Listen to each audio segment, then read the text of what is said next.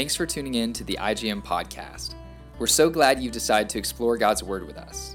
We look forward to connecting with you in email at info at integritygm dot com or online at our website, w w w dot integritygm dot com. We hope this podcast encourages you to grow in the knowledge of God through His Word. Be blessed. Blessings to everyone today and greetings to you in the name of Yeshua the Messiah, in the name of Jesus the Christ. Today we're going to be looking at a message from Jeremiah the prophet, and I would ask that you either listen or open up your Bibles to Jeremiah chapter twenty-nine. We're going to look at verse eleven, the famous verse that you see quoted all the time in churches and also in synagogues, uh, many different places. When you have a Bible study, this verse tends to pop up over and over again. However, when you see this within the context of the original intent of what Jeremiah the prophet is speaking to the Jews in exile, it has a totally different meaning than the way that most people understand it. Alan is with me uh, today in this uh, studio podcast, and we're going to look at Jeremiah chapter twenty-nine. I did not forewarn Alan about what we're going to be looking at and reading and teaching today. So he's going to represent you all as we're going through this. And I love this verse, and I'm going to read it to you in verse eleven, and then we're going to go back historically to the life and ministry of Jeremiah, what is happening in verse eleven, and then we're going to look at the whole chapter of what is being said by this verse. This verse reads, "For I know the plans that I have for you, declares the Lord, plans for welfare and not for calamity, to give you a future and to give you a hope."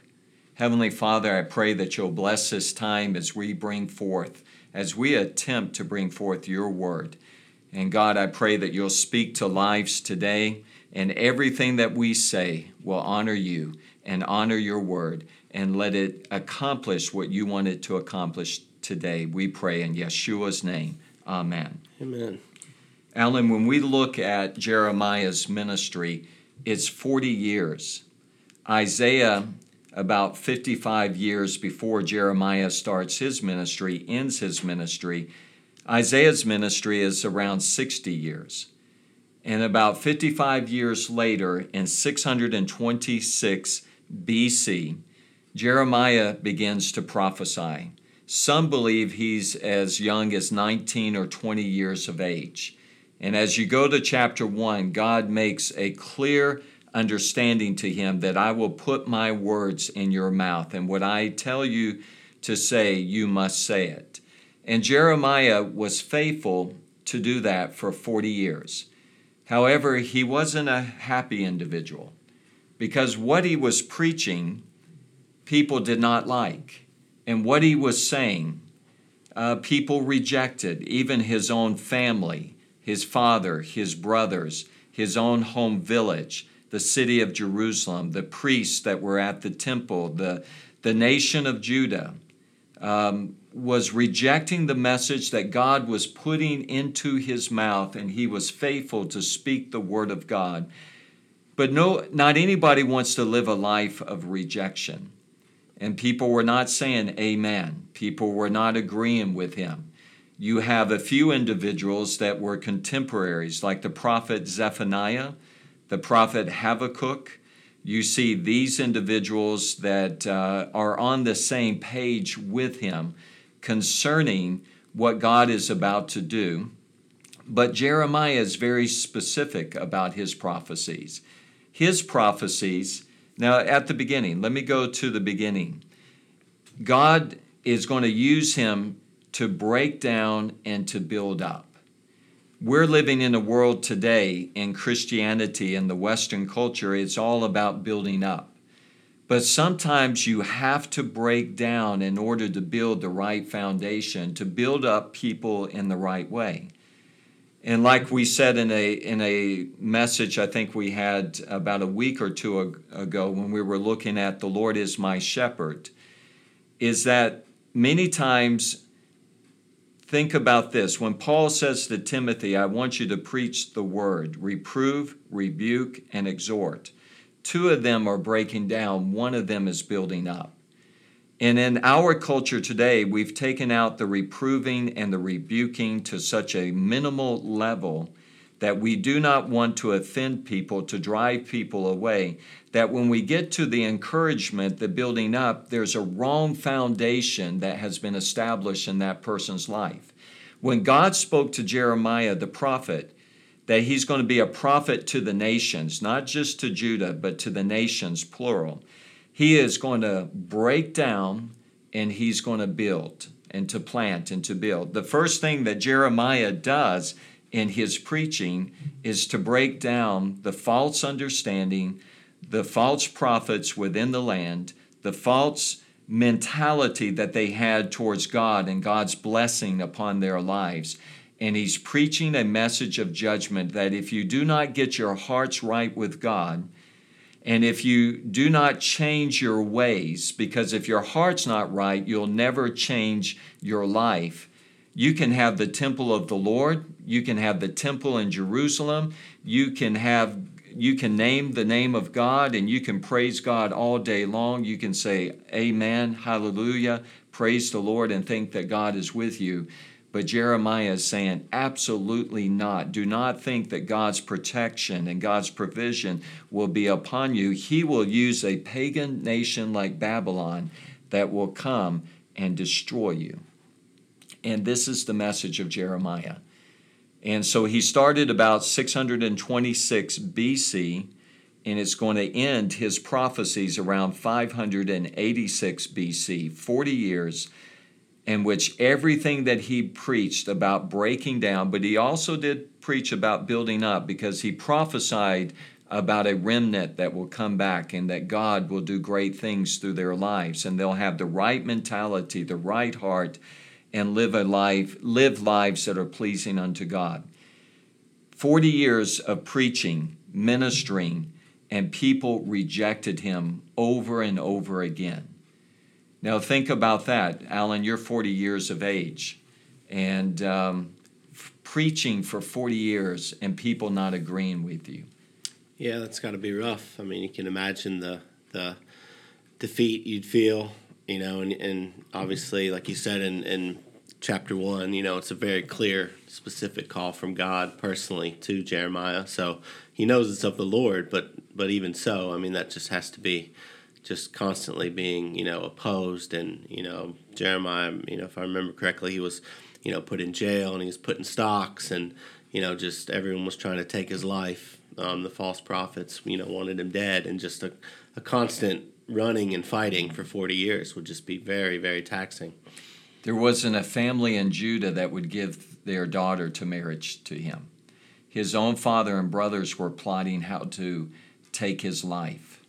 The famous passage in Jeremiah chapter twelve, when he's crying and uh, doesn't even want to be alive again. And what God says in essence to him, quit your crying, quit being a crybaby, you're weeping, that if you cannot run with the footmen, how are you going to compete against the horses? Yes. If you fall down in the land of peace, how are you going to stand when the thicket of the Jordan, when it begins to swell? What God is actually saying to him is, it's not going to get better, it's going to get worse. You have to become stronger in your faith and your determination to preach the word of God. And he did do that. He questioned um, in Jeremiah, I believe it's chapter fifteen, the faithfulness of God. God rebukes him very strongly. He does find himself in a hole in the ground. He finds himself for forty years under persecution because he's faithful to preach what God gave to him. And forty years is a long time. We look back at it and we think, we just say the number forty years. forty years, and he never had a congregation of any size that agreed with him and that would support him. He didn't have people coming alongside of him. In fact, it, to get close to him would be uh, danger for your own self. It was a whole religious institution that was rising up against him. False prophets, and priesthoods and the priesthood in Jerusalem that wanted to take his life. His own hometown was plotting against him. Now, when your father and your brothers are against you, that's a totally different dynamic if others are against you. But God tells Jeremiah, you will not be able to trust your own father and your brothers. They're plotting against you. So this is a miserable life when you think about it. I love what he says to him in Jeremiah chapter fifteen. To me, is one of the most powerful messages about having a godly attitude that we'll probably preach about later on. He says to him, if you will learn to extract the precious from the worthless, then you can be my spokesperson. And what he is saying to Jeremiah, when you learn to dig, when you extract, you have to dig all the dirt and pull away all the filthiness and all the dirt that is around you in order to get to the precious thing that you're looking for. When you can extract the precious from the worthless, when you can see the faithfulness of God in the midst of all of this dirt and debris and all this rubbish that is all around you, then I can use you and you can speak the word of God. And what he is saying, Jeremiah, don't put your eyes on the outward circumstances. See that I am faithful in your life when you are in the prison, when you are in a hole in the ground, when no one is willing to give their daughter to you in marriage because you're a disgrace to your own family and to your own village. In the midst of that is the faithfulness of God. And so it's a hard message. And today in our culture, we want to have these easy, edifying, encouraging messages. But what if God comes to a person that's praying for something and God says, no, I'm not going to give it to you. I'm not going to take away your problems. In fact, you have to get tougher because it's going to get worse in your life. How would Christians today in America react to a person, a minister, a pastor, a prophet that would come and bring that type of message? They would probably say, I don't like this, and reject it. Yeah, and go find someone that would tell them the opposite. Yes. I remember one time, and this is a true story. It was a church up in Louisville, Kentucky, that um, is not very sound in their teaching. And they always had this prophetic conference every year. And they would have the prophets go around the sanctuary and stand at different places, and you could go and get in a line and get your prophecy. And so this one lady went through one of the lines, and she didn't like her prophecy. And she came back to the pastor and said, I didn't like what he prophesied over me. And the pastor said, that's okay, go to this one. He'll give you a good prophecy over here. So she went over there and got the prophecy that she wanted. I don't really believe that there was much prophecy going on at all. And so here we we live in a culture, we want something good to come to our lives. But there are time in our, times in our lives that God is going to give us a message that we do not understand, and we don't necessarily, necessarily like the message, but it's from God, and we need to trust God unconditionally with what God is saying.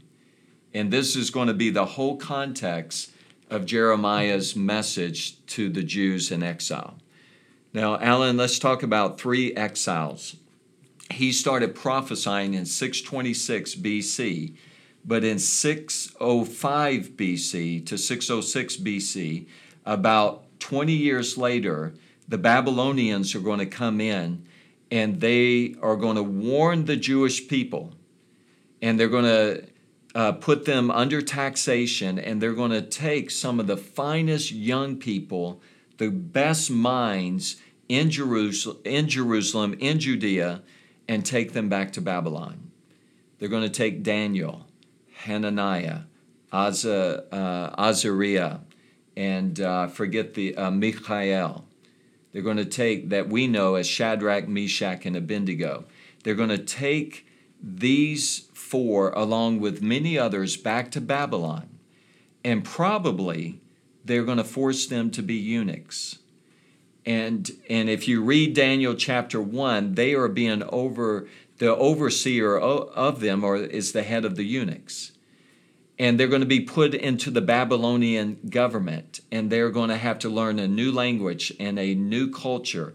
and forced into a lifestyle that they never thought ever would happen to them. But these young men that were taken away, all that we know, they were youth, plural, that were taken away. And these young men who are coming from a culture of compromise are going to go into Babylon, and they're going to live lives of conviction. And sometimes when we're taken out of the prosperity and the easiness of life and placed in a horrible situation where it's just you and God, these young men become some of the greatest young men of the Bible. Daniel becomes one of the most powerful men in all of the Babylonian Empire, and God uses him through many different kings, even going into the time of the Persians, the Medo-Persian Empire that comes in. So we see in six oh five, six oh six B C, the first deportation of young people into Babylon.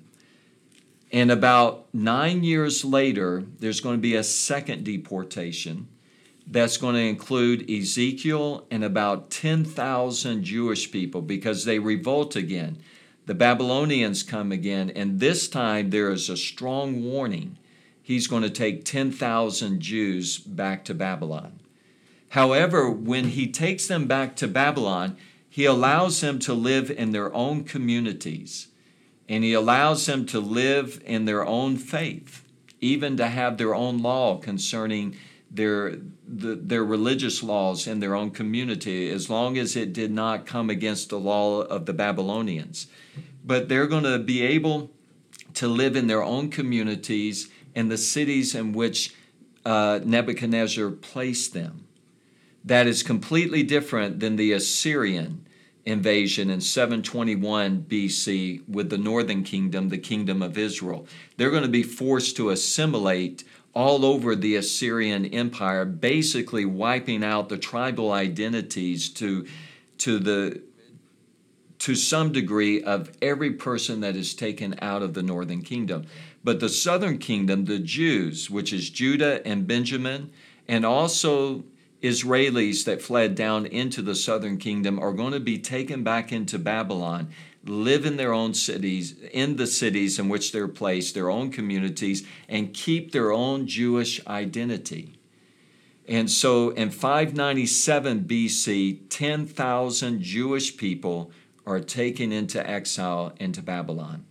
One more deportation, the third strike. You had strike one, strike two, strike three. Now, if you're living overseas, you don't understand what I'm talking about. That's the game of baseball. The third strike, you're out. And the third rebellion against Nebuchadnezzar, he came in, destroyed everything in its path. Just like what Jeremiah prophesied that God gave to him, is going to be like a boiling pot of hot water from the north, and it's going to come through and destroy everything in Judah if you do not repent of your sins. And that's exactly what took place. And they marched them back to Babylon, and Judah was destroyed.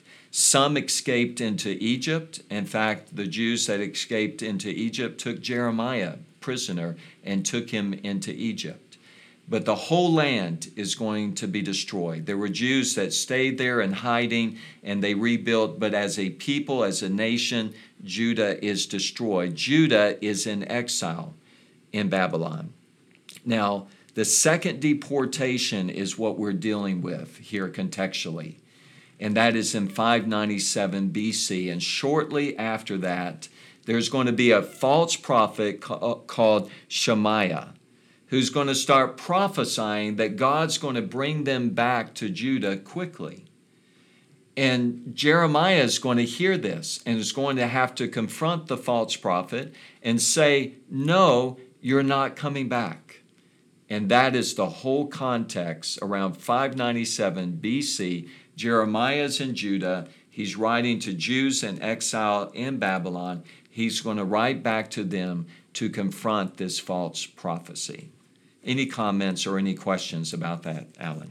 No, I haven't haven't really thought of that um, in that context. Context, like you were saying, you know, you see this verse, you know, verse eleven, especially. It's it's on a lot of plaques, you know, in the in the northern states. You see a lot of bumper stickers. Um, you know, it's it's printed on people's Bibles, you know, on the covers, and and it's always sort of a feel good, um, you know, just positive kind of, you know, the Lord has great plans for you. He has a future, a hope for you. Um, and that's the way, you know, it's always kind of been been taught to me, um, you know, coming from different pastors and different teachings. So, yeah, very interested to see, um, you know, where this goes and where's it, where it leads, um, you know, in the context of him confronting this false prophet. And, you know, like you said, all this opposition is around him. Um, all of this is, is against him. Um, yeah, and just, you know, and he's sitting here saying, you know, for I know the plans I have for you, declares the Lord, plans for welfare and not for calamity, to give you a future and a hope. Um, but yeah, just, yeah, it's kind of, I'm trying to think where you're going with this, but I have no idea. So yeah. Interested to see. It is a promise of God, verse eleven. Uh, remember, there's not any chapters or verses in the original. It is a promise, but it's completely different than the way most people understand it. And so let's get to it. Let's start in verse one. I'll read here. Now these are the words of the letter which Jeremiah the prophet sent from Jerusalem to the rest of the elders of the exile, the priests, the prophets, and all the people whom Nebuchadnezzar had taken into exile from Jerusalem to Babylon. This was after King Jeconiah and the queen mother, the court officials, the princes of Judah and, Jeru- and Jerusalem, the craftsmen and the smiths had departed from Jerusalem. The letter was sent by the hand of Elasah, the son of Shaphan, and, and Gemariah, the son of Hilkiah, and Zedekiah, king of Judah, sent to Babylon to Nebuchadnezzar, king of Babylon, saying, Thus saith the Lord of hosts. This is getting to the message of what Jeremiah is sending to them. The God of Israel, to all the exiles whom I have sent into exile from Jerusalem to Babylon. That's very important, and a lot of people miss what God is saying through Jeremiah. Who sent them into exile? The Lord. This was God's doing. It was not King Nebuchadnezzar. This was not a mistake. This was the Lord's doing to send them into exile. Then this is what Jeremiah says in verse five. Build houses and live in them, and plant gardens and eat their produce. Now this is going to go exactly opposite of what Shemaiah, the false prophet, is telling the exiles. What he is telling them when we go down to the end of the chapter is that you're going to be coming home quickly. And we probably should read that at this point. Let me start reading in verse twenty-four. To Shemaiah, he's going to write and speak to him. The dreamer, or the nah- Nehelamite, you shall speak, saying, Thus saith the Lord of hosts, the God of Israel, because you have sent letters in your name to all the people who are in Jerusalem, and to Zephaniah, the son of Meshach, the priest, and to all the priests, saying, The Lord has made you priests instead of Jehoiada, the priest, to be the overseer in the house of the Lord over every madman who prophesies, to put him in the stocks and in the iron collar. Now then, why have you not rebuked Jeremiah from Anathoth, who prophesies to you?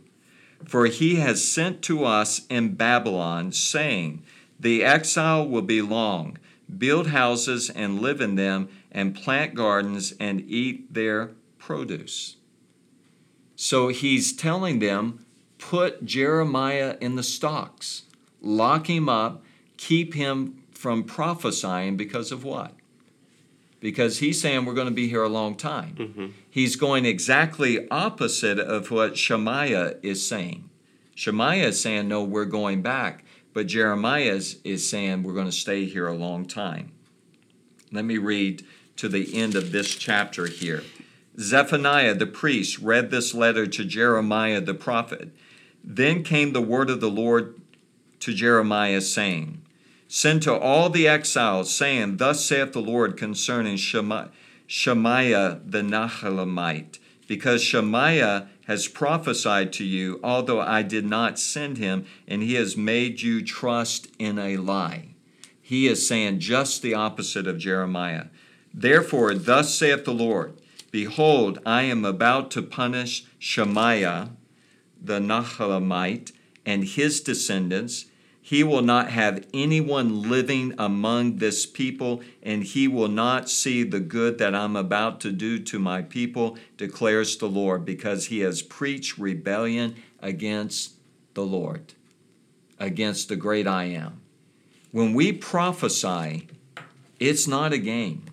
It's not something that we play around with like we see today within churches that come out of backgrounds where everybody just start prophesying. No, in the Old Covenant, according to the law, if what you prophesy, first of all, you have to prophesy in the name of the Lord. And secondly, if what you prophesy doesn't come true, you're to be killed. That's how serious it is. Yeah, and I was I was just looking back um, right above chapter twenty-nine and twenty-eight. You know, there's Hananiah that, you know, if you read a few verses up, um, the Lord actually causes him to die um, because yes. he, he false, you know, prophesied. So that's, Jeremiah's right in the middle of these two. You know, one actually dies, the other one now, you know, is getting his entire lineage wiped out. You know, no one's, he's not going to have any descendants. Right. Um, yeah, so it's very, very serious. Yes, and that's, you brought that up. I, you know, both of my daughter's middle names are Hannah, Hannah. And then, so I was thinking of a middle name for my son. I'm thinking Hananiah, Hananiah. Hananiah. Right. And then when you come to uh, chapter twenty-eight of Jeremiah, because there were some good Hananiahs, mm-hmm. but when I read chapter twenty-eight, it said, not anyway, am I going to name him Hananiah after this false prophet? And so, yes, the penalty, even if the people did not stone them, there was the judgment of God against them. And you think of the damage that people do when they prophesy falsely. Now, in this new covenant, and which we're which we're living in, uh, the law was given through Moses. Grace and truth are realized through Jesus Christ, our Lord. We're not, when someone prophesies falsely, we don't go out and stone them. The law judges them as a false prophet. We're here to bring the good news, the message of, of forgiveness and the mercy and the grace of God. We don't go out and stone them.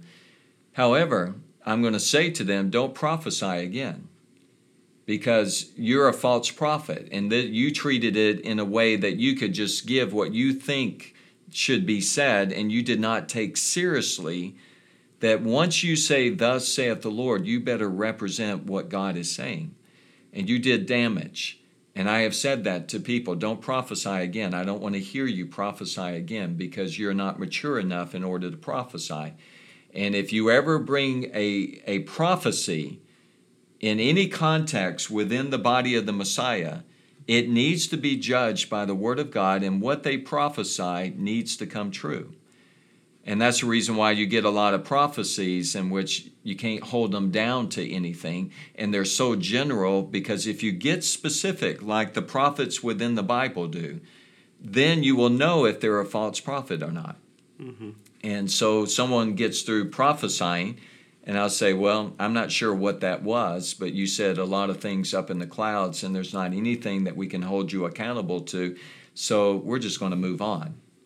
And that really gets them upset. Yeah. So if a person prophesies, the word is a seer. God is showing them something in the future that's going to take place. And if you say, thus saith the Lord, it must come true. And if it doesn't come true, then we know that you do not speak from God.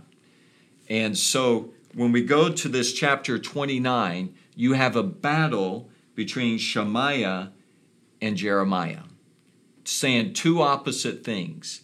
And at the end of this chapter, he's going to bring judgment against Shemaiah because he's prophesying exactly opposite of what we're reading here. Let's go back to verse five.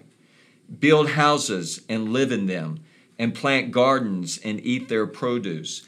Take wives and become fathers of sons and daughters, and take wives for your sons, and give your daughters to husbands, that they may bear sons and daughters, and multiply there, and do not decrease.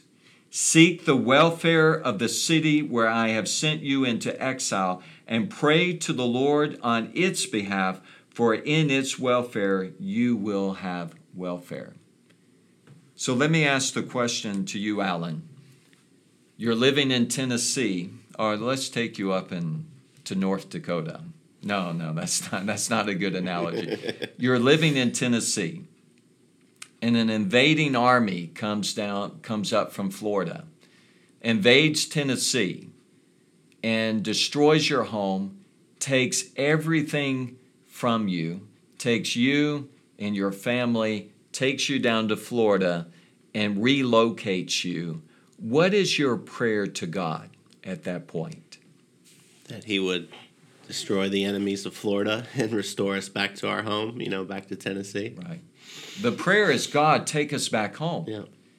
And this is what Shemaiah is saying. Jeremiah, don't listen to him. Put him into prison for what he's saying, because Jeremiah is saying we're going to be here a long time. But Shemaiah is saying, no, God's going to restore us back to the land. Mm-hmm. And people gravitate to what they want to hear. But they better listen to the word of the Lord that's being spoken through Jeremiah, because we're dealing with life and death here. If Shemaiah is correct, and if they, let's say this, if they listen to Shemaiah and they get up in the middle of the night and they they flee from their city and they go back to the land of Judah and they make that long journey and they rebel against Babylon, they're probably saying, hey, we can go hide in the Cephalah, we can go down to the Negev, we can go somewhere, but we're going back home. If they do that, in about eleven years, Babylon's going to come and destroy every single thing in the land.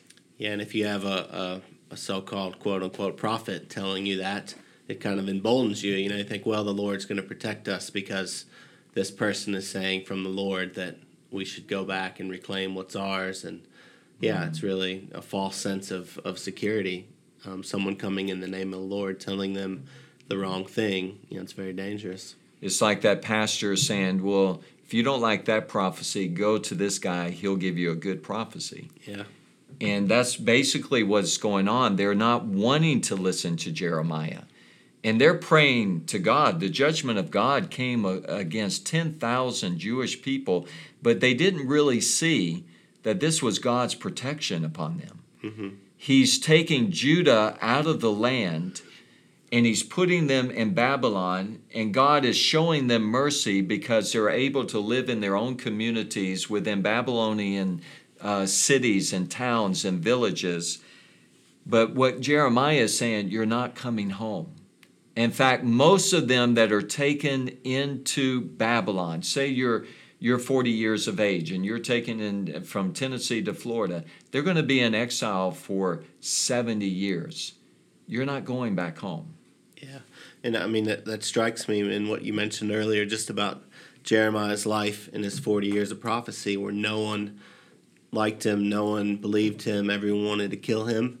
Um, you know, I think in, in Western culture and in modern-day Christianity, I think we think if we're not blessed or we're not, you know, I'm not sure how to word it, but if things aren't good, somehow we're outside of the will of God. But, yes. You know, through Jeremiah, the Lord's showing you, no, sometimes there are these rough times. Sometimes you need to quit being a crybaby. Sometimes, you know, his ways are higher than our ways. So if we're in a circumstance that may not be ideal, or maybe from everything, mm-hmm. you know, worldview outlook, it looks like, you know, Scott and Alan, they're just in a bad place. You know, they're not in the will of God. I think that's immediately what mm-hmm. our mind shifts to, but that's not always the case. You know, the Lord knows what he's doing, and sometimes it's to protect you. And, you know, you may not see it, you know, until twenty years down the road. You may not see it till you get to eternity. Um, mm-hmm. and, and, and you are with Jesus, and he shows you. But, you know, you can't always judge the circumstance and say, well, this isn't right because it's not what I had in mind or what was ideal or what I thought. And yeah, that's that's that's challenging for me, because I think that you think something, well, this isn't going right, or I'm struggling with this, or this circumstance is, is really weighing heavy on me. I just don't feel good about it. You know, it's, it's tough, but sometimes that's God has you because he's putting you through his training, or he's working out a purpose that you just can't see, and that's when you have to trust right. him. And you said it with the right terminology. His ways are higher than our ways. And when I said an unconditional faith and trust in God, There are times that we're at low points. There are ten thousand Jews in exile. Jerusalem is still intact. The temple is still there. They could never believe that God would allow these pagan Babylonians to come into Judah and destroy the temple of the Lord. They believe that God's going to take them back quickly. They gravitate to Shemaiah and others that are saying, no, God's going to restore us. We don't have to unpack our bags. We're not to build homes. We're not to stay here because God loves us. We are the people of God. God's not going to allow us to take residence here in Babylon. But that's exactly what God is doing. And his ways are higher than our ways. And they're going to have to trust Jeremiah that what he has prophesied, strike one, strike two. It's, we, they have seen the confirmation of God in what Jeremiah is saying. six hundred five B C, five ninety-seven B C, they have seen these things confirm the preaching of Jeremiah. It has not been confirming the false prophets. And so they better listen to the word of the Lord. And so pray for the city, for its welfare, its good, its prosperity, because the welfare of that city will become welfare for you. You better settle down and build homes. Give your sons in marriage. Give your daughters in marriage. What he is saying, embrace this city as your city, because what God does for this city will benefit you. And let's continue. Verse nine, for they, no, let's go to verse eight. For thus saith the Lord of hosts, the God of Israel, do not let your prophets who are in your midst and your diviners deceive you, and do not listen to the dreams which they dream. Now they're coming and saying, I had a dream from God. And we say it with an idiom here in the West, they just had too much pizza. I mean, they're just dreaming. It's their yeah. own dreams. They ate too much before they went to bed, and they had this dream, and it's not from God. They don't believe their dreams. Verse nine, for they prophesy falsely to you in my name. God is speaking through Jeremiah.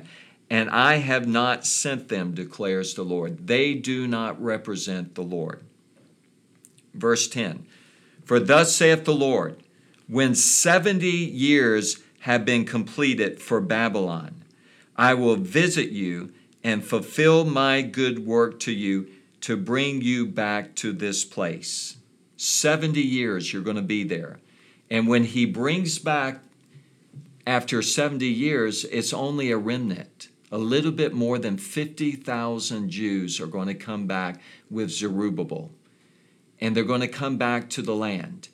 Almost every person that he is preaching to, prophesying to, most of them are not going back. They're going to die in Babylon.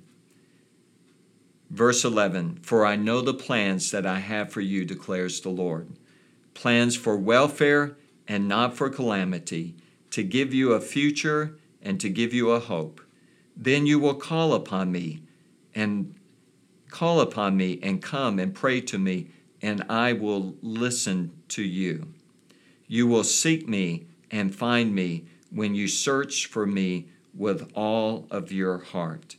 I will be found by you, declares the Lord, and I will restore your fortunes as, and will gather you from all the nations, or all nations, the Gentiles, and from all the places where I have driven you, declares the Lord, and I will bring you back to the place from where I sent you into exile.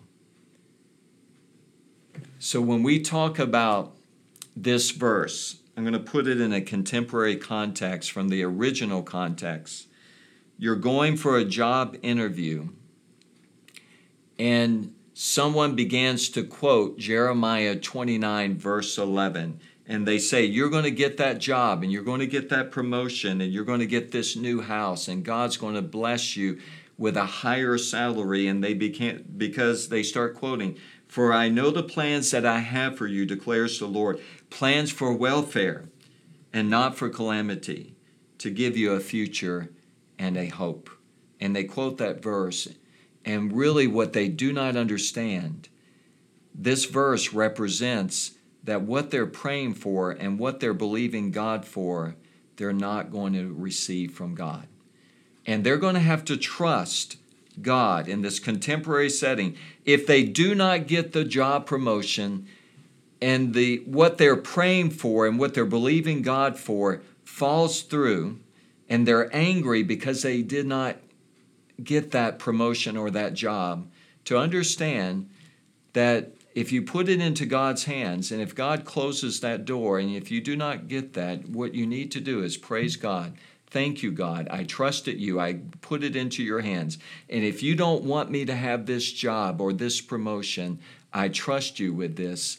And God, I'm going to be content, and I just want to be faithful to you where I am in my life. So it's not getting an answer to your prayer. It's not going to God for things that you want and saying, God has to do this for me because God is on my side. And they began to quote, if God is for me, who can be against me? Do you know when they quote that from Romans chapter eight, that people that name the name of Christ are being slaughtered? We don't know if it's by the hundreds or the thousands or the tens of thousands, but Paul says in that same context, we are like lambs led to the slaughter, being put to death all day long. There was a persecution going against believers who named the name of Yeshua the Messiah, who named the name of Jesus the Christ, and they were being slaughtered for their faith in the Lord Jesus Christ. And so, how can you quote that verse, if God is for me, who can be against me, thinking that you're going to get what you want within your life?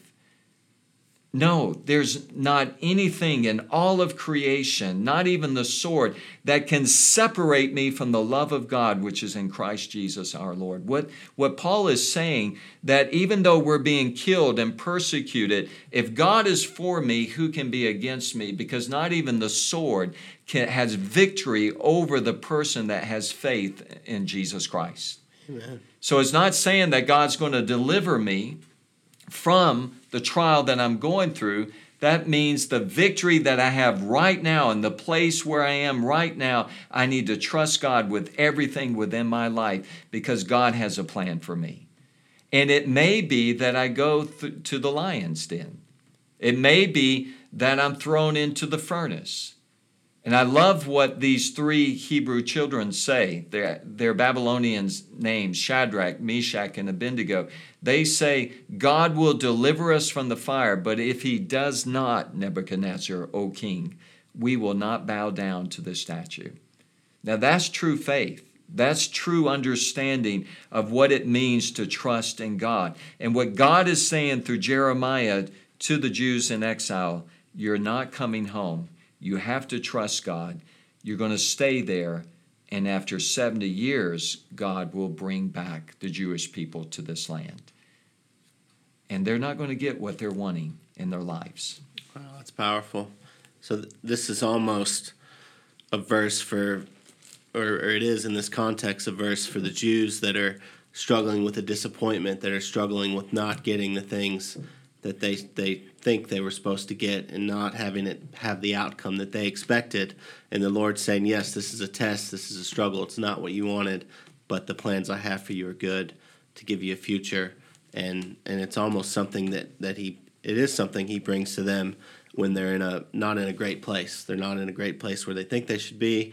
You know, they're exiled. You know, like me, I'd be down in Florida from Tennessee.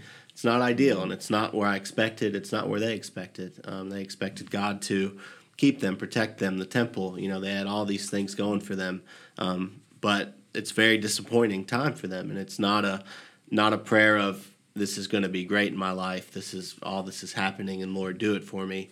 It's no, you're going through this now, but the plans I have for you are are for prosperity, or hope, or for a future, not to give you calamity, but at this moment, you're going to have to go through this. Right. And and remember, again, we said it earlier, if they had gone back, snuck back to the land, they probably would have been wiped out and killed in yeah. five eighty-six B C. What God was doing, he's judging the Jewish people for their sin, sending them into exile, holding them in exile, keeping the Davidic kingdom alive for a day of restoration where he's going to bring them back into the land. When they come back into the land, they never struggle with idol worship again like they had before in the past. I think God really got their attention.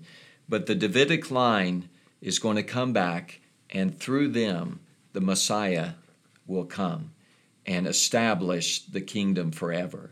And so this is so important in the plan of God, not just for them, but the bigger plan was God's salvation to the world. And so we have to trust God that God knows what he's doing. Think about the believers in Jerusalem when the persecution took place.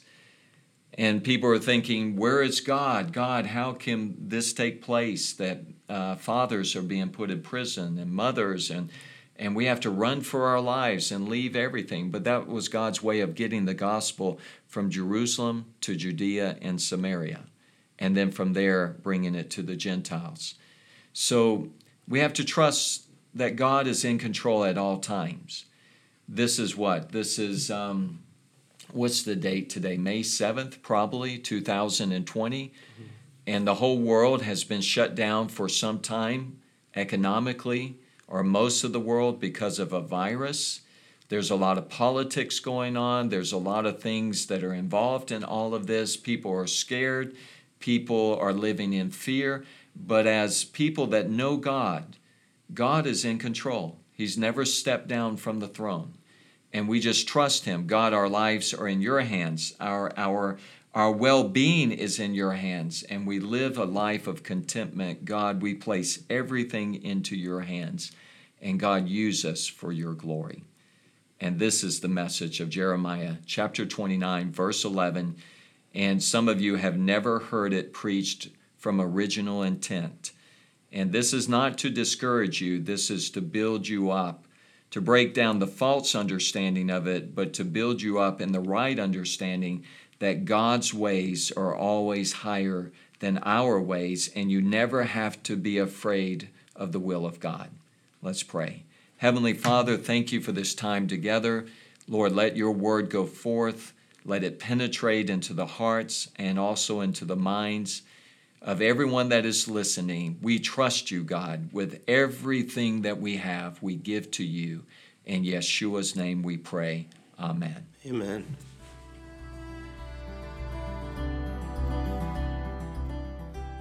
If you'd like to learn more about I G M or have any questions about this podcast, feel free to reach out to us at info at integritygm dot com and connect with us on Instagram at integrity underscore global.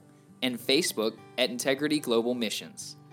If you like our podcast, please share it and leave a review. Thank you for listening. Have a blessed day.